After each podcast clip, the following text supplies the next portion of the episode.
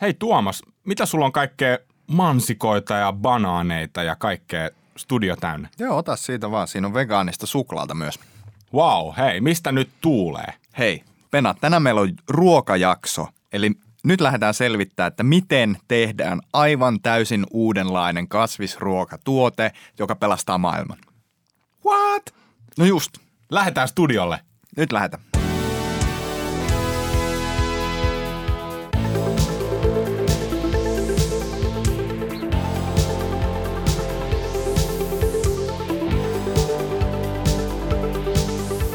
Tämä on Valot päälle podcast, jossa pelastetaan maailma pieni askel kerrallaan. Valot päälle kotona ja puutarhassa, tässä juontajanne Itkonen ja Vanhanen. Oikein paljon tervetuloa kuuntelemaan Valot päälle podcastia. Kuten aina meillä on täällä studiossa uskomattomia vieraita, mutta hosteina tänään Tuomas Tumu Vanhanen ja, Pentti Pena Itkonen. Ja meillä on erittäin suuri kunnia saada tänne vieraaksi ö, nyhtökaurastakin tuttu tohtorishenkilö Reetta Kivelä. Tervetuloa. Kiitoksia. Ensinnäkin voitaisiin lähteä liikkeelle siitä, kuka olet ja mistä tulet. Taisit tulla polkupyörällä tänään tänne. Polkupyörällä totta kai. Joo, tulin Arabiasta meidän toimistolta ja piloteista, jotka on nyt siellä vuoden verran ollut uudet upeat tilat. Ja olen siis Retta Kivelä jo elintarviketieteiden, elintarviketieteilijä oikeastaan. Tieteilijä niin kuin kuitenkin Ehkä enemmän kuin se tohtori. aivan, aivan. Joo, mulla ei ole nyt termit niin hallussa, mutta siis tohtori Tämä on... on identiteettikysymys kyllä. Okei, okay, okei. Okay. Tieteilijä, tieteen tekijä, myös teknologian kaupallistaja ja siis niin kuin... Niin, innovaattori kyllä. Hmm, Et se on aina hyvä kysymys, mitä se innovaatio on, että sehän ei ole pelkästään sitä labrassa pyörimistä, että siihen kuuluu paljon sitä muutakin. mutta teillä on siis labrat Arabiassa. Joo, meillä on siellä labrat ja sitten meillä on siellä pilotit ja toimistot. Tuota noin, itsehän asun Arabian rannassa ja en Niin, tiennyt niin. tätä asiaa, mutta Oi, oi. ehkäpä nyt sitten tästä tutustumisen jälkeen voin kutsua itseni sinne Meillä oli, juuri, oli just avoimet ovet siellä Arabia Street Festareilla, että missä sä olit? Pena oli varmaan Tampereella just silloin juonimassa podcastia ja Niin. irrottunut niin no, oikeasta elämästä. Kyllä, mutta niin, eli Golden Green Foods on siis suurelle yleisölle tunnettu nyhtökaurasta. Niin tuota, jos nyt mennään perusteisiin, niin mitä nyhtökaura on? No nyhtökaura on tämmöinen uudenlainen ratkaisu siihen, että, että meidän tarvii ravita itsemme joka päivä hyvin ja, ja se pitää valmistaa raaka-aineista, jotka me halutaan tuntea.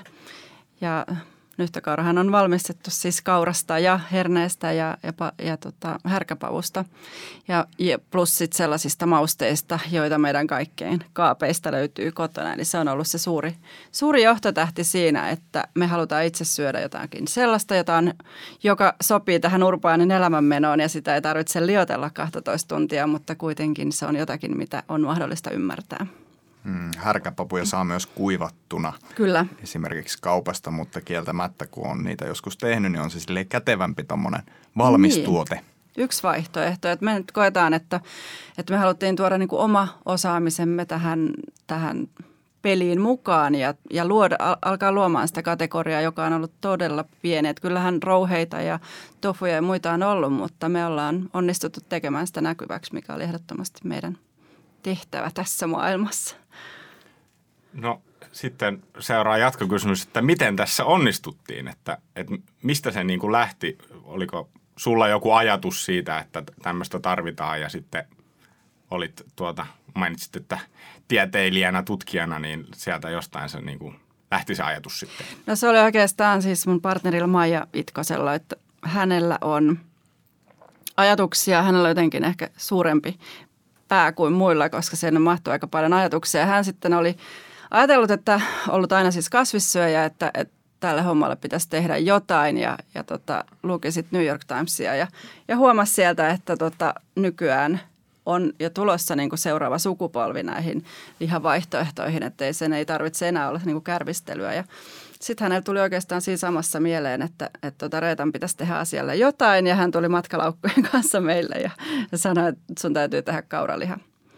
Ja silloin en ollut ihan samaa mieltä ihan välittömästi, että kuulosti hedelmälihalta tai joltain muulta vastaavalta, mutta, mutta sitten se lähti se konsepti niin kuin siitä, että, että totta, että se on niin kuin todella, esimerkiksi mulla on just kolme teinityttöä, niin onhan se haastavaa, jos sen kaikki urheilee ja muuta, että mitä, mitä mä niille syötän tai mitä mä kehotan niiden syömään. Ja, ja sitten se niin kuin lähti sen konseptin rakentamaan, että mitä se olisi se täydellinen, mitä, hmm. mitä haluaisin omille lapsilleni tarjoilla. Hmm. Eli nimenomaan semmoinen helppo, hmm.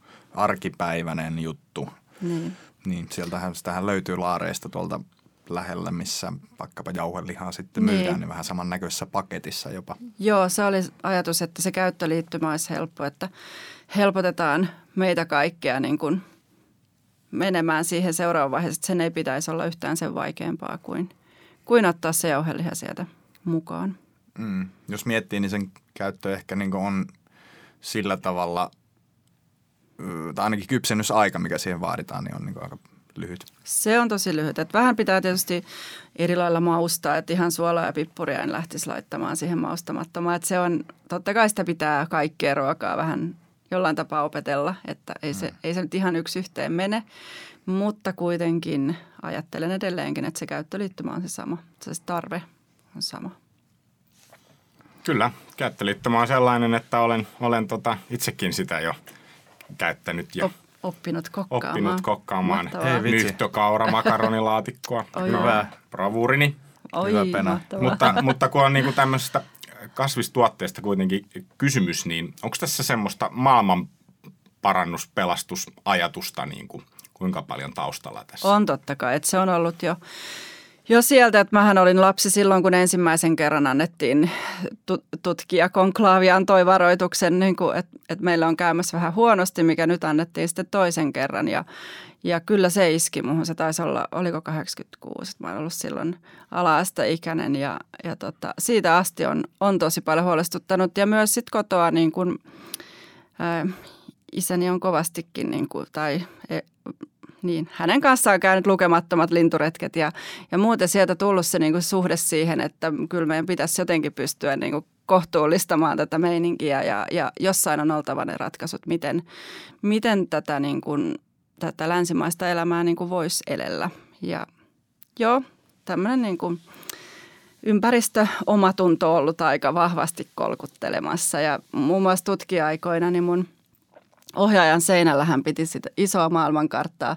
Karttaa sen jatkuvasti, missä on punaisella, tai se on se Maailmanpankin ennuste, missä on punaisella, punaisella merkitty 2030 oikeastaan meidän kaikki nykyiset viljavainiot ja siellä jää hyvin pieni, pieni osa enää vihreäksi, että jos ilmastonmuutos pääsee vaikuttamaan. Ja nythän se näyttää siltä, että sinne sitä kohti ollaan menossa, mikä tarkoittaa, että meidän pitää ottaa sitten muita vilja, viljalajeja käyttöön eikä voida vaan olettaa, että sitä se, että meidän pitää ikään kuin ruveta nyt sopeutumaan. Se on ehkä se oma ajatus tässä hmm. ilmastonmuutoksessa ja muistakin ympäristökatastrofeissa, että me nyt pitää miettiä uudella tavalla nämä hommat. No onko nimenomaan kaura- ja papulajit ja tämmöiset, niin onko ne just semmoisia, jotka sitten niin pärjää jatkossa?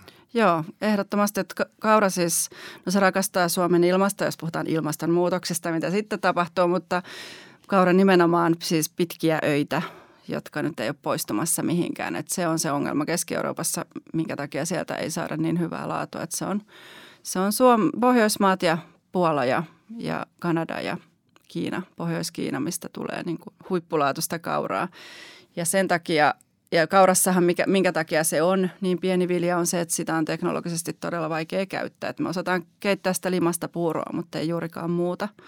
Ja Suomi on ihan ehdoton edelläkävijä siinä, että meillä on mahtavia kauraleipiä, meillä on vaikka mitä ihanaa täällä.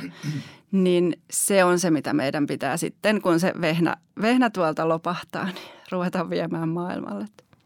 Eikö niin ainakin niin kun katsoo kaupassa leipiä ja sitten jos on kauraleipä, niin se on semmoinen sydämen kuva niin. ja sitten jos on vehnä, niin se, siinä ei ole semmoista sydämen kuvaa. niin mä ajattelin, että se kaura olisi jotenkin sitten parempi. Niin, kyllä, kyllä. On, on.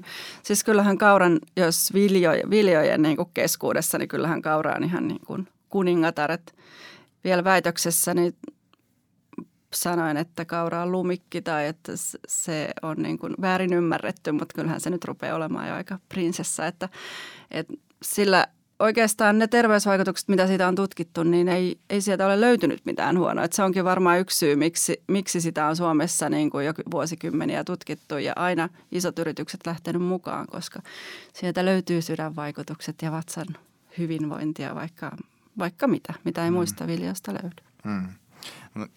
Tarttuisin tuohon Kiina, Kiinaan sillä lailla, koska te olette ilmeisesti myös alkuvaiheessa tätä kehittäessä ainakin siellä reissannut. Voisitko kertoa vähän niistä? Miksi te menitte just Kiinaan sitten rakentamaan tätä tarinaa? No mä olin vuorotteluvapaalla silloin, kun tota, Maija sitten otti yhteyttä ja, ja mä olin aina haaveillut, että, että, että niin kuin oman urani aikana olin jo ehtinyt aika paljon näkemään tästä länsimaisesta niin kuin ruoan valmistuksesta, niin – Mua kiinnosti, että miten siellä Aasiassa sitten tehdään ja, ja tuolla Helsingin yliopistolla on paljon näitä kiinalaisia opiskelijoita ja heiltä tuli aina niin kuin aika jännittäviä ideoita, ihan erilaisia näkökulmia ja jotenkin kävi hyvin selväksi, että niillä se kokkauskulttuuri ja, ja elintarviketeknologia ja kulttuuri on hyvin erilainen. Ja se oli ensin ihan vain kiinnostus koska tämä Chongqing, joka on meidänkin sitten yksi foundereista, niin – niin hän oli siinä saatavilla matkaoppaaksi, niin, niin tota, se oli oikeastaan niin kuin yhdistelmä sitä, että halusin lähteä johonkin, koska oli vuorotteluvapaa ja halusin nähdä, että minkälaisia, minkälaisia teknologioita voisi löytää. Me ei tunnettu sieltä kuin yksi proffa ja hänen juttu silleen menti ja hän vinkkasi toisen ja sitten taas näin, että meillä oli aika avoin ohjelma tälle mm-hmm. ensimmäiselle reissulle. Kyllä. Eli tarinaan kuuluu myös tämmöinen – Kiinan, Kiinan tuota, tuota, koukkaus. Ää, mutta tuota, niin mitkä, mitkä muut on ollut semmoisia tärkeitä käännekohtia tässä Nyhtökauran tarinassa? Mä, tule, tulee itselleni mieleen, kun Tuomaksen tuota Valot päälle kirjaa julkaistiin 2016 syksyllä. Ja mä luulen, että Tuomas olisi Tuomas halusi tarjota siellä nyhtökauraa, mutta mut silloin oli se tilanne, että ei niinku, sitä ei vaan niinku saanut mistään. Niin. Saatiin kyllä, tai sa, Tuomas löysi ihan härkistä sitten tilalle, oi, mutta, oi, oi. mutta tota, niin, oliko, silloin, oliko silloin tapahtunut just joku niin kuin tämmöinen räjähdysmäinen kiinnostuksen kasvu silloin 2016? Joo, ehdottomasti. Et siis kyllä, jos ajattelee käänteitä, niin kyllä se sieltä 2015, milloin uskallettiin lähteä perustamaan koko yritys, kun me löydettiin se rakenne ja tajuttiin, että kauralla kauralla pystyy tekemään jotakin, mitä ei koskaan soijalla pysty tekemään pelkästään tai palkokasveilla. Ja sitten sit seuraavaksi tosiaan varmasti se kaksi, sitten kun me julkaistiin meidän tuote ja, ja se alkoi se hypäsi 2015 lopussa ja etenkin 2016 sitten, kun siis tehtiin näitä koemarkkinointeja siellä – syntyi tappeluita kaupassa, että kuka saa, kuka saa sen paketin. Ja varmaan sai sellaisen kuvan, että meillä oli jossain hirveästi sitä, mutta me ei vaan niin kuin no tuotu. niin, todellakin sai semmoisen kuvan ja mä ajattelin, että just, just tätä, että raavitaan niin kuin hirveitä voittoja vaan ihmisten niin kuin kustannuksella. Ja me taas niin kuin siellä meillä oli Lauttasaaressa silloin meidän keittiö ja siellä me tehtiin sata rasiaa silleen, että neljä teki niin kuin viisi päivää, niin saatiin ne aikaiseksi ja vietiin kauppaan. Että se oli oikeasti testaamista ja meillä ei ollut siis niin, no kyllä me osattiin sitä tehdä, mutta se, se oli sen, niin kuin, että saataisiko tästä teollinen prosessi ja saatais, haluaisiko joku tätä ostaa. Että se oli vielä täysin niin kuin konseptin testaamista. Mutta sitten se tosiaan se, ne testaamiset meni sinänsä niin kuin pieleen, että että ne vietiin käsistä, että me ei niin kuin päästy näkemään, että, että mistä kohtaa nyt joku haluaa ostaa ja millä hintapisteellä ja näin. Että.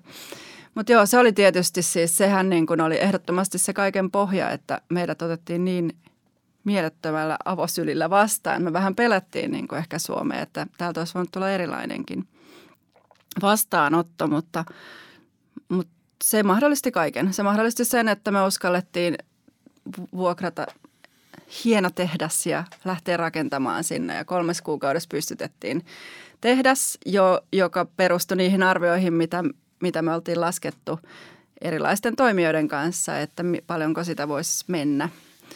Ja tota, nehän oli sitten ihan pielessä, koska se koko ajan se, se niin kuin kysyntä kasvoi sitä mukaan, kun me saatiin tuotantoa nostettua. Et periaatteessa kun sanotaan, että meidän tuotanto ei, mutta me tehtiin juuri niin paljon kuin oltiin suunniteltu ja sitten sitä kasvatettiin aina.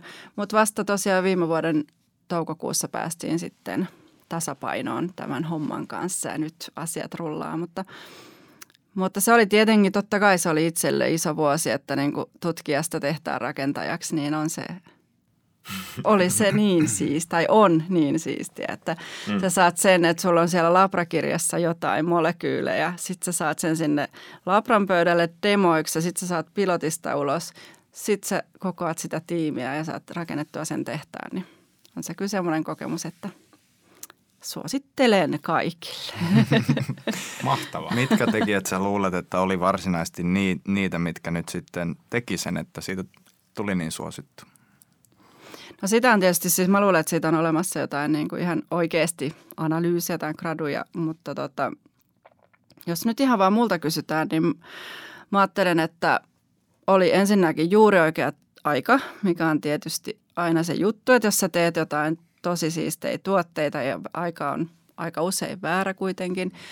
Ja jollain ta- tai se niin kuin vegaaniyhteisö, mikä Suomessa on muodostunut tai olisi, olisi silloin jo muodostunut, niin sillä oli niin kuin oma tosi vahva ääni.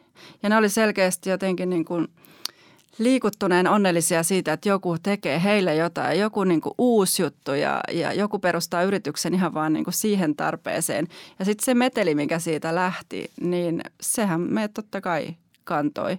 Ja sitten myös se, että myös media oli kiinnostunut, koska tota, tässä on tietenkin myös tämä innovaattori ja startup ja niin kuin ruoka, ruokastartup niin kuin kiinnostus, että me tehdään jotain konkreettista eikä aina niitä Saamarin appseja johonkin niin kuin puhelimen näytölle. Et mä luulen, että se on yksi iso asia, että on helppo ymmärtää, että tämä on joku ratkaisu johonkin. Että näin mä oon sen siis ajatellut. Ja sitten tietysti se, että me ollaan tehty niin kuin täydellisen läpinäkyvästi ja täydellisen niin kuin, yritetty olla niin rehellisiä kuin, kuin osataan olla. Kaikki ne asiat, mitkä me tiedetään, niin tehdään oikein. Mm-hmm. Tota, nyt, nyt sitten kun tota, niin, tuotantokapasiteettia on ja, ja kysyntäänkin on, niin tuota, tuota, tässähän on nyt sitten globaalisti niin taivas vaan rajana, kun joku kymmenisen miljardia pitäisi mm. tulevaisuudessa kestävästi ruokkia meitä, meitä tota, niin, ihmisiä täällä – niin, tota, niin, mitä seuraavaksi? Et viedäänkö nyhtökauraa esimerkiksi ulkomaille jo? Niin siis, jos, jos käännekohdista vielä, niin sittenhän se oli tietenkin, että me saatiin Paulik meidän mukaan tähän reissuun. Et siinä vaiheessa kuvattiin sitä Maijan kanssa, tai oikeastaan niin, niin, että siis me oltiin juostu niin kovaa, kun pystyy juoksemaan ja oikeastaan pidetty jo niin kuin jostain ehkä junasta kiinni, mutta sitten me tarvit, sit saatiin niin kuin ne siivet.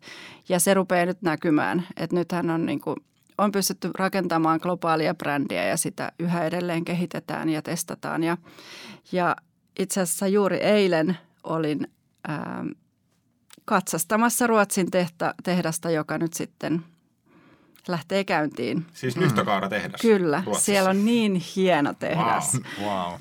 Se on... Onko se niinku kapasiteetiltaan kuinka iso Suomeen verrattuna? Oletteko te nyt jo varautunut semmoiseen niinku valtavaan on määrään. se kolme kertaa suurempi, että okay. se, se, se tehdas toimittaa sitten koko Eurooppaan ja tietenkin sitten kun on kaksi tehdasta, niin on ihan erilaiset neuvotteluasemat ja, ja tota, kyllä – rajana on vain taivas, kuten sanoit. Että meidän missiohan ihan alusta asti oli silloin, kun me ensimmäisiä rahoittajia etsittiin, oli, että 2020 ollaan globaalisti kiinnostavin vaihtoehto lihan syönnille, että vielä olisi pari vuotta aikaa, puolitoista vuotta aikaa. Hmm, se kuulostaa mahtavalta.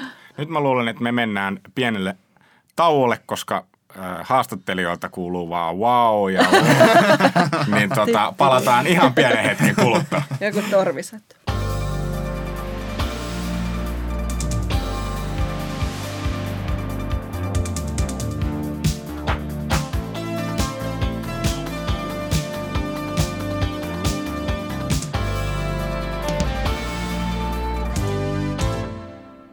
Ja oikein paljon tervetuloa takaisin. Siinä oli lyhyt biisi ja jatketaan täällä studiossa meillä äh, Reetta Kivelä. Kyllä, jatketaan juttua. Ähm, mä olin tuossa saunan lauteilla viikolla ja, ja tota niin, siellä oli, oli tämmöinen tämmönen kommentti sattuvaan korvaan semmoisilta jäbiköiltä, että, että tota niin, esimerkiksi avokaado on niin kuin ilmaston kannalta huono – En nyt ihan varma, oliko se niin kuin hiilijalanjäljeltään tai vesijalanjäljeltään vai miltä, miltä huono, mutta että näin olisi, niin mulle tuli se ajatus vaan siitä, että, että on se nyt tuota pentele, että kun mä oon just ruvennut syömään niin kuin enemmän kasviksia ja hedelmiä, että tämä on nyt niin kuin hyvä juttu. Ja sitten mulle tullaan sanomaan, että itse asiassa ei. Niin tämä pointti tässä on se, että kuluttajan on jotenkin aika vaikea niin kuin tehdä niitä hyviä valintoja. Niin mites, nyhtökaura on käsittääkseni niin kuin matala päästöinen näin niin kuin hiilijalanjäljeltään. Kyllä. Joo, se on totta, että tämä on, on todellinen viidakko. Et sen takia me haluttiin lähteä helposti, että läheltä raaka-aineet, jotka kasvaa täällä helposti ja ohitetaan se lehmä siitä koko ketjusta, niin se on niin kuin helppo ajatella, että, että, että ne raaka-aineet, mitä me käytetään, niin nehän on oikeastaan niitä ihan samoja rehuja, mitä syötetään sioille ja lehmille mutta me tehdään niistä ihmisen ruokaa. Niin se on mun mielestä erittäin helppo ajatella ja me ollaan just niin kuin kelattu sitä paljon, että miten miten se haluttaisiin kertoa, miten se voitaisiin kertoa kuluttajalle helposti, koska, koska kuten sanot, niin kaikkeen aina liittyy avokaadot. Jo mäkin kuulin, että jonkun tämän vuoden tavoite oli vähentää avokaadon syöntiä, mutta jaha, että, että miten paljon sitä sitten syödään, mutta se nyt varmaan liittyy siihen veteen. Mitä tulee tuohon hiilijalanjälkeen tai ylipäänsä sen niin kuin kertomiseen, että mikä on hyvä, niin se on, on niin paljon eri kategorioita, että jos puhutaan kasvisten välillä, mikä kasvis on parempi kuin joku, niin se on varmasti, niin kuin me ollaan vielä varmaan aika kaukana siitä. Että sen takia ehkä nämä niin kuin isot linjat, että kasvikset on parempia kuin, tai että vaikkapa se, että mikä, mistä tulee eniten päästöjä, se on lihan, lihan tuotanto. Niin sehän on niin kuin erittäin helppo muistaa. Mm. Ja myöskin se on mun mielestä, mikä, mitä itse monesti miettii, on se, että silloin kun olin lapsi, niin söimme noin 40 kiloa lihaa, luulista lihaa per henkilö per vuosi ja nyt me syödään 80 kiloa. Ja en mä ainakaan muista, että lapsuudessa olisi ollut semmoinen, että voi voi kun koskaan ei saanut lihaa. Päinvastoin, mm. että ehkä se kohtuullistaminen on se juttu. Että vähän vähempikin riittäisi, että jos sä niitä avokadojakin vähän vähemmän, sehän on ollut ihan järjetöntä se avokadojen kulutuksen kasvu siis mm. monia satoja prosentteja. Että varmasti tulee ongelmia, kun yhtäkkiä kaikki rupeaa tekemään yhtä ja samaa asiaa. Ja mm. siihenhän liittyy, mitä kaiken maailman mafioita Hesarissa kirjoitettiin, että se on, niin kuin, se on ihmeellistä. Mm. Et sen takia olen ehdoton tämän niin kuin monipuolisuuden ja diversiteetin puolesta puhuja. Et se on mun mielestä se taikasana tässä niin kuin ympäristönkin – ympäristökatastrofien, se ei ole välttämättä pelkästään ilmastonmuutos, vaan se biodiversiteetti, se, että me, me ei syötäisi pelkästään, jos ajattelee kasviksia, että se ei olisi vain se, niin kuin se soja ja vehnä ja maissi ja riisi, vaan siellä olisi näitä pieniä. Mutta se on myös sitten ravitsemuksellisesti se, että me saadaan sitten tasaisesti kaikenlaisia aminohappoja, kaikenlaisia ravintoaineita, kun me käytetään erilaisista lähteistä kasviksia. Ja se on varmasti sama tässä avokadonkin kohdalla, että jos syöt tosiaan, niin kuin, se on osa sitä ruokavaliota eikä nyt pelkästään sitten joka leivän päälle sitä avokadoa, niin se on, se on niin kuin mun mielestä ne, ne, siis kaksi ohjenuoraa, että jos ymmärtää, että, että eniten päästöjä tuottaa liikenne ja, ja lihantuotanto ja, ja se, että syödään monipuolisesti kasviksia, niin mä luulen, että maailma on aika parempi paljon parempi paikka. Että. Mm. Se on kyllä ihan, ihan totta.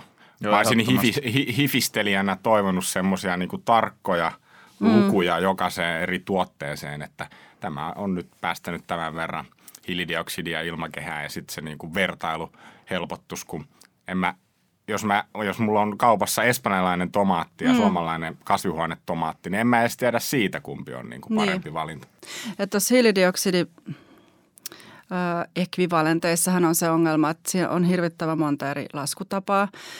Mekin lähdettiin sitä selvittämään, että me haluttaisiin laskea, laskea tota, nyhtökauralle hiilidioksidipäästö.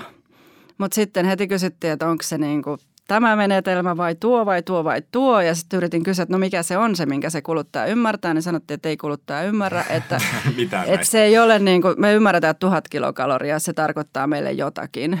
Mm. Mutta mutta, mutta jos mä sanon, että, että kaura kuluttaa yhden ekvivalentin per kilo, niin hiilidioksidiekvivalentin per kilo, niin sä et ehkä sitten ole ihan varma, että valitseeko se silti. Se kuulostaa aika vähältä, se onkin.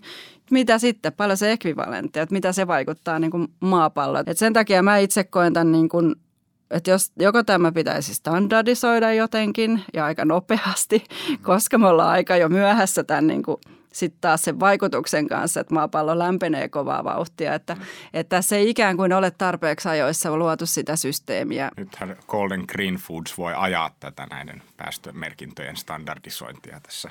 Varmaan teillä ylimääräistä aikaa on ja näin. Joo, isona voi lähteä. Mutta vesijalanjälki on ehkä kiinnostavampi ollut tässä ja sitä on tai sitä me ollaan laskettukin, että se on yhtä noin 800, kun se on, se on naudalle noin 500, 15 000 ää, litraa per kilo, mikä tarkoittaa, että yhd, niin kuin vaihtamalla yhden annoksen vaikka maanantaisin sitä lihaa yhtä kauraa, niin säästää sen viisi, viisi tota ammeellista vettä. Et se on semmoinen niin kuin jotenkin järisyttävä tieto. Tietysti suomalaiselle vesi nyt sitä on joka paikassa, mutta sitten jos globaalisti, globaalisti miettii. Niin, niin toi on hyvin relevantti varmasti sitten, kun mennään globaaleille markkinoille. Niin. Ähm, semmoinen itse asiassa todella pikkutarkka insinöörikysymys tuli tässä mieleen. No niin. Pakko kysyä, koska sanoit tosiaan niin kuin onkin, että liikenne on tosi iso päästölähde, sitten ruoka, ruoantuotanto. Ää, toki myös niin kuin sähkö ja lämpö, niin tämmöinen mm. teollisuuden, se on, se on erittäin iso. Mutta tota, teillä kuitenkin sisältyy tähän kaikenlaista mekaanista hiertämistä niin. ja lämmittelyä, että pilaako se nyt sitten ihan täysin sen teidän niin hiilijalanjäljen? No ei, ei, se kyllä, ei se kyllä pilaa, että siis kaikkeen ruokan tämä on tämä prosessointikeskustelu myös. Nyt voi näin in, insinöörien kesken tässä sitä käydä, mutta yes. sehän on aina se, aina se, että ei haluta, että ruokaa prosessoidaan, mutta kukaan ei varmaan myöskään halua sitä kaurajyvää lautaselle, että, että kyllähän kaurahiutallekin on prosessoitu. Ja mä lähdin suunnittelemaan sitä prosessia niin, että siellä ei ole sivuvirtoja, siellä ei, ei ole mitään vesiä, mitä heitetään tuhlaa, vaan kaikki käytetään. Ja just, että se on mekaanista, joka tarkoittaa, että siellä, niin, ne on niin kuin kuitenkin kohtuullisia, mitä me, mitä me joudutaan voimaa laittamaan siihen. Hmm. Esimerkiksi paperiteollisuudessa kuitenkin tämmöinen niin mekaaninen puun mm. hiertäminen vie aivan älyttömiä määriä No joo, meillä ei ole onneksi ligniineja tuolla. Okei, okay, okay, mutta katsotaan sitten, kun Suomessa, tota, se voi varmaan katsoa ihan tuolta kuukausitilastoista sitten joku päivä, että miten paljon teidän tehdas vie, vie sähköä. Kyllä. Mutta se lutraaminenhan on yleensä se, mikä jos vaikka soijan so, niin kuin kilpailevia tuotteita soijasta ajattelee, niin siinä joudutaan käyttämään kuitenkin paljon vettä ja paljon kemikaaleja ja sitten se on se, se, on se mikä yleensä kuluttaa paljon. Tuosta naudan lihasta mulla oli semmoinen juttu katsottuna, kun 2015 Hesarissa niin oot, oot todennut, todennut, että, että nystökaura ei voi, voi kilpailla jauhelihan kanssa hinnassa – niin eikö tämä ole nyt jotenkin vähän nurinkurista, että kaura ja härkäpapu maksaa, maksaa enemmän kuin naudan jauhelihan, niin kuin missä on ollut eläin, joka on kasvatettu ja, ja tota, niin syötetty ja juotettu ja sitten hoidettu sinne hyllylle, niin se tuntuisi niin kuin, kustannuksiltaan korkeammalta kuin saada nystökaura kaupan hyllylle. On. Siis ihan järjettömät katteet. Tämä oli mun, mun tota, veikkaus. Se voi olla, että on, on vielä kyse siitäkin, että, että olemme hyvin nuoria. Kaikki eivät ole vielä striimattuja verrattuna sitten jauhelihan valmistukseen, missä on. Ja varmasti hinnalle tulee tapahtumaan positiivisia asioita, mutta lähtökohtaisesti niin on, onhan se siis niin kuin hulluutta, minkä hintasta eläimen liha nykyään on. Että kyllähän se mun mielestä ratkaisisi kaiken. Jos se olisi sen hintasta kuin mitä se oikeasti maksaa, niin, niin varmasti kohtuullistuisi lihansyönti ja se menisi sen, sinne omalle paikalleen, että syödään niin kuin paremmilla aterioilla lihaa, niin kuin se oli ennenkin.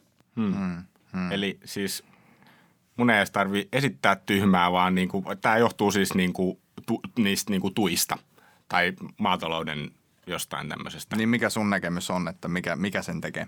No tähän nyt sitten, nyt mennään niin kuin tosi, tosi tota vaarallisille alueille, kun ruvetaan puhumaan tukiaisista, mutta se on kyllä sellainen häkkyrä tässä EUn alueella, että Joo. kuka sen saa joskus niin kuin liinattavakseen, niin onnea sille, että siellä on, siis totta kai me nyt ymmärretään, että se on hirvittävän tärkeä niin kuin elinkeino ja, ja, ja myös omavaraisuus ja kaikki tulee sitten kysymykseen, että sitä, sitä ei voi purkaa niin kuin yhdellä päätöksellä, vaan se on, se on aikamoinen häkkyrä.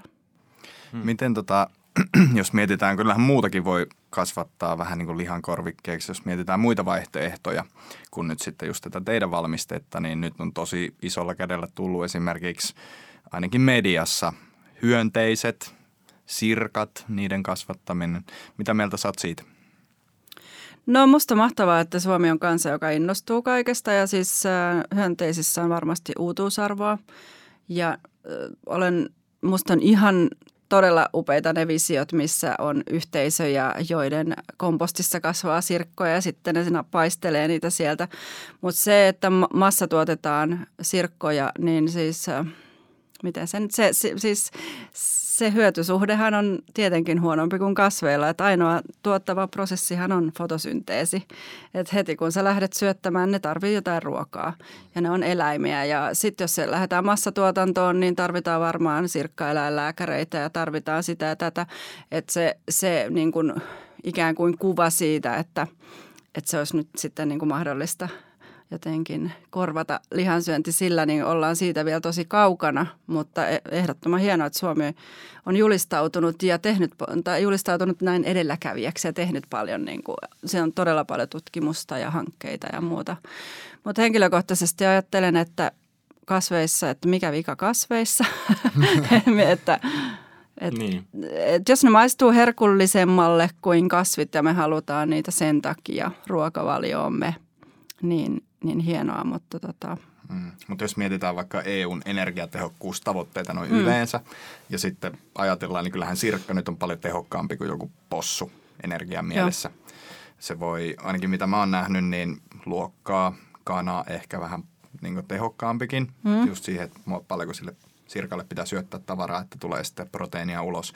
Niin siitä mielestä niin kun, se voisi olla ihan hyvä. Mutta entäs sitten nämä muut? Niin kun, sanotaan, onhan Suomessa ollut vaikka niin kun vegaanista jogurttia tosi pitkään ja tämmöisiä mm. valmisteita, niin voisitko vähän niin kun nyt kehua jotain tämmöisiä niin hyviä kasvispohjaisia muita vaihtoehtoja, mitä voisi syödä, koska ei nyt varmaan, vaikka teilläkin on paljon eri tuotteita, niin ehkä kuitenkaan sitten ihan joka päivä joka aterialla pelkkään yhtä kauraa. Ei. Ei joka aterialla yhtä kauraa. Siis mä oon miettinyt sitä, että mikä on mun mielestä todella iloinen ja todella hienoa, mitä Suomessa ja Pohjoismaissa ja, ja muuallakin tapahtuu, että meidän niin toi fine dining, niin sieltä tulee todella hienoja ideoita koko ajan kasvispohjaiseen. Et nykyään, kun menet ravintolaan, niin sun ei tarvitse oikeasti ajatella, että voi voi, kun olen kasvissyöjä, vaan, vaan se on oikeastaan niin kuin – aika moni ehkä mieluumminkin himoitsee niitä kasvisruokia sieltä, että sieltähän se makumaailma ja muut tulee. Se on mun mielestä ollut todella hieno tre, niin kuin, Onko niin, siellä siis joku ihan, niin onko siellä joku siis tämmöinen tuote? No ei, oike, no ei oikeastaan vaan. tuotetta, mutta ylipäänsä se trendi ja niin. se, että, että kokit osaa kokata nykyään niin kuin, tai ne on todella niin kuin ylpeitä siitä kasvisammattitaidosta, että se ei ole enää se niin kuin lehtipihvi ja ranskalaiset se kuningas. Aika nopea muutos. Mä, hmm. Musta tuntuu, että jos halusit niin kuin kasvisvaihtoehdon ottaa, niin se oli joku, joku kasvishampurilainen jostain semmoisesta ihme maissi paprika, paprika hmm. pi, pihvillä, niin kuin, että se oli se kasvisvaihtoehto. Niin, on se varmaan jossain vieläkin. Gratinoitu kukkakaali oli niin, se niin, et, kaikkien et kokkikirjojen aika... niin takasivulla. Kyllä. Hmm. Ja sitten toinen tuote siis... Äh, Suomessa, jos suomalaista niin kuin kasvisruokakulttuuria, niin kyllähän pinaattiletto pitää mainita, koska siis mm. siis sehän on valmisruoista, onko myyvin vai, vai kuitenkin top kolmen. Mm. Niin Maksalaatikko on aika kova kans kyllä, mutta se ei ole kasvistuote. Ei, mutta siis että se, se on kuitenkin volyymi, on niin kuin yhtä isoja okay. lähes kuin maksala, ikonisen maksalaatikon, että – se mun mielestä antaa niin toivoa siihen, että, että kyllä se kasvisruoka on ollut aina olemassa ja, ja tota, siitä voidaan varmasti tehdä niin kuin parempia tai niin kuin yhä niin kuin 2.0. Että tota, se on ollut ainakin itsellä niin sellainen iso aha-elämys. Että Mun on pakko kysyä, siis onko pinaattilettu suomalainen keksintö? En mä tiedä, mutta ehkä sen syöminen. Niin ehkä siitä innostuminen on, on suomalainen. Mutta siis oikeasti pakko sanoa, että itselle henkilökohtaisesti, jos vertaa verilettua ja pinaattilettua, niin pinaattilettu on parempaa kylmänä. Okei. Koska eihän niitä välttämättä tule lämmitettyä. niin, niin, tota. Päällekkäin on hyviä. Mutta sitten jos mennään näihin niin kun uuden tyyppisiin, niin tota, kyllähän onhan mä siis hirveästi hienoja kasvistuotteita, mutta jos me nyt ajatellaan proteiinilähteitä, en mä nyt osaa valitettavasti sanoa yhtään. Siis Oatly on tietenkin hienoa, ne tekee todella hienoa työtä. I-kaffe, siinä on niin kuin asiat kohdillaan. Mun on pakko mainita, koska tänään tapahtui töissä seuraavaa. Olen toimistohotellissa töissä ja siinä on sitten paljon erilaisia firmoja. Ää, ja tota, niin yksi siitä sitten viereisestä firmasta kysyi, että hei, että, että juoksi teistä kukaan kauramaitoa, että, että ajattelin kysyä sitä tuohon, kun mm. meillä on siinä se kahvipiste erikseen. Mä sanoin, että joo, että hei, että hyvä idea. Ja, ja tota, hän sanoi siinä sitten, että niin, että, että kun hän tykkää sen mausta – Mä sanoin, että niin ja, että onhan siinä sitten niitä muitakin niin kuin hyviä mm. puolia. Niin, niin hän sanoi siihen sitten, että No, no ei, että hän vaan tykkää, että se on parempaa. että se oli niin kuin, kun me täällä mietitään koko ajan, että mm. miten ihmiset sitten ottaa näitä uusia tuotteita käyttöön, niin hänellä esimerkiksi siinä nyt ilmeisesti ollut sitten mitään suurempaa hippi-ajatusta taustalla, mutta, mutta tykkäs vaan sitten mausta enemmän. No ihan sama kokemus oli, vierailin tuolla maakunnassa vanhempia ihmisten luona ja niillä oli siellä i-kaffe keskellä pöytää. Mä ajattelin, että te olette, niin kuin, olette sitä siirtynyt jotenkin, onko tämä jotenkin ideologissa, että ei, että tätähän nykyään kuuluu ostaa. Okei, okay. toi oli hyvä. Mm. Toi oli hyvä. Pakko sanoa siis, että niin kuin, mitä mäkin olen sitä juuri tätä samaa tuotetta käyttänyt ja nykyään laitan mielellään maitoon, niin joku kaverin kommentti oli myös, että hei itse asiassa, että tämähän on niin kuin hyvää vaikka tämmöiseltä paatuneelta lihansyöjältä ja mm. muuta tuli – tuli. Mm. Niin, niin. Tota. ja samoin täytyy sanoa, että niin kuin vegaanijäätelet, jos ajattelee, että voi herkutella täysin ajattelematta, että, että joku porukasta on vegaani, niin nehän on, siinä on tehty kyllä hienoa työtä myös. Ja vegaanista suklaata oli joku tuonut tänne studioon Joo. myös, että, että kyllä näitä löytyy. Tähän Kauramaidosta oli tehty suklaata. Loppupuolelle ohjelmaamme niin meillä on ollut perinteenä ottaa joku tämmöinen pieni askel vähäpäästöiseen parempaan tulevaisuuteen. Näitä me sitten kerätään ja laitetaan tota kunniakirjoihin se, seinälle, seinälle, että muistetaan itsekin. Niin tuota, Reetta Kivelä, olisiko sulla meille joku hyvä, hyvä vinkki, miten, miten tota, niin se vähäpäästöinen tulevaisuus onnistuisi?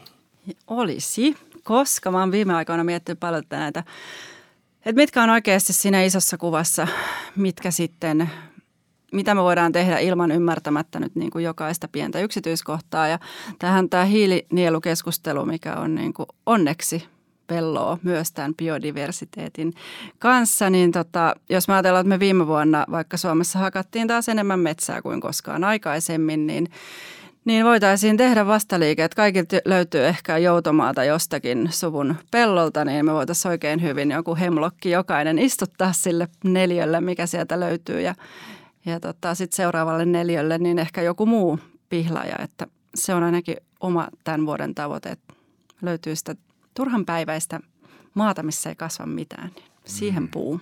Wow. Mikä on siis hemlock? Hemlock on siis sellainen japanilainen ö, havupuu. Tämä käydään viikissä, siellä on hienoja hemlokkeja siellä. Saako niitä istuttaa Suomeen? Mä oon ajatellut semmoisia kalifornialaisia punapuita, koska niistä tulee niin. valtavan suuri. Aivan. Laita sellainen. Hmm. en kerro kellekään. Ne varmaan siitä olisi hyvin hei hiiltäkin. Niin. Kyllä mä uskon. Noin niin kuin tuhansien vuosien aikajänteellä, kun ajatellaan. Niin. Hmm. Kyllä. Hei, kiitos mahtavasta vinkistä ja, ja kiitos, että tulit meidän vieraksi. Kiitos, olipa hauskaa. No se on mahtavaa. Ihanaa.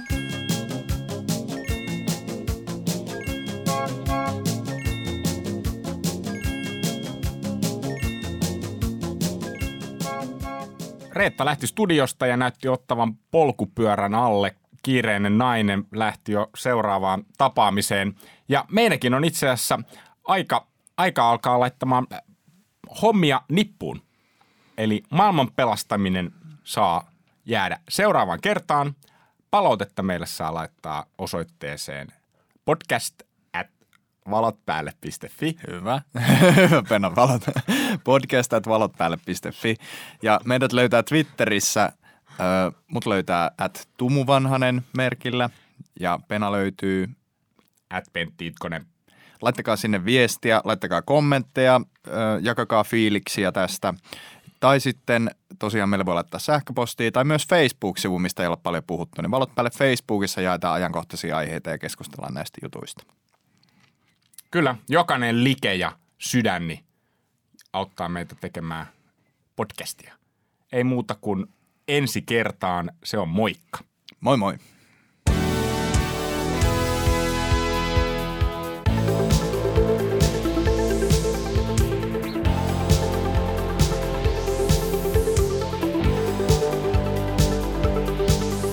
Tämä oli Valot päälle podcast, jossa pelastetaan maailma pieni askel kerrallaan. Kiitos kun kuuntelit.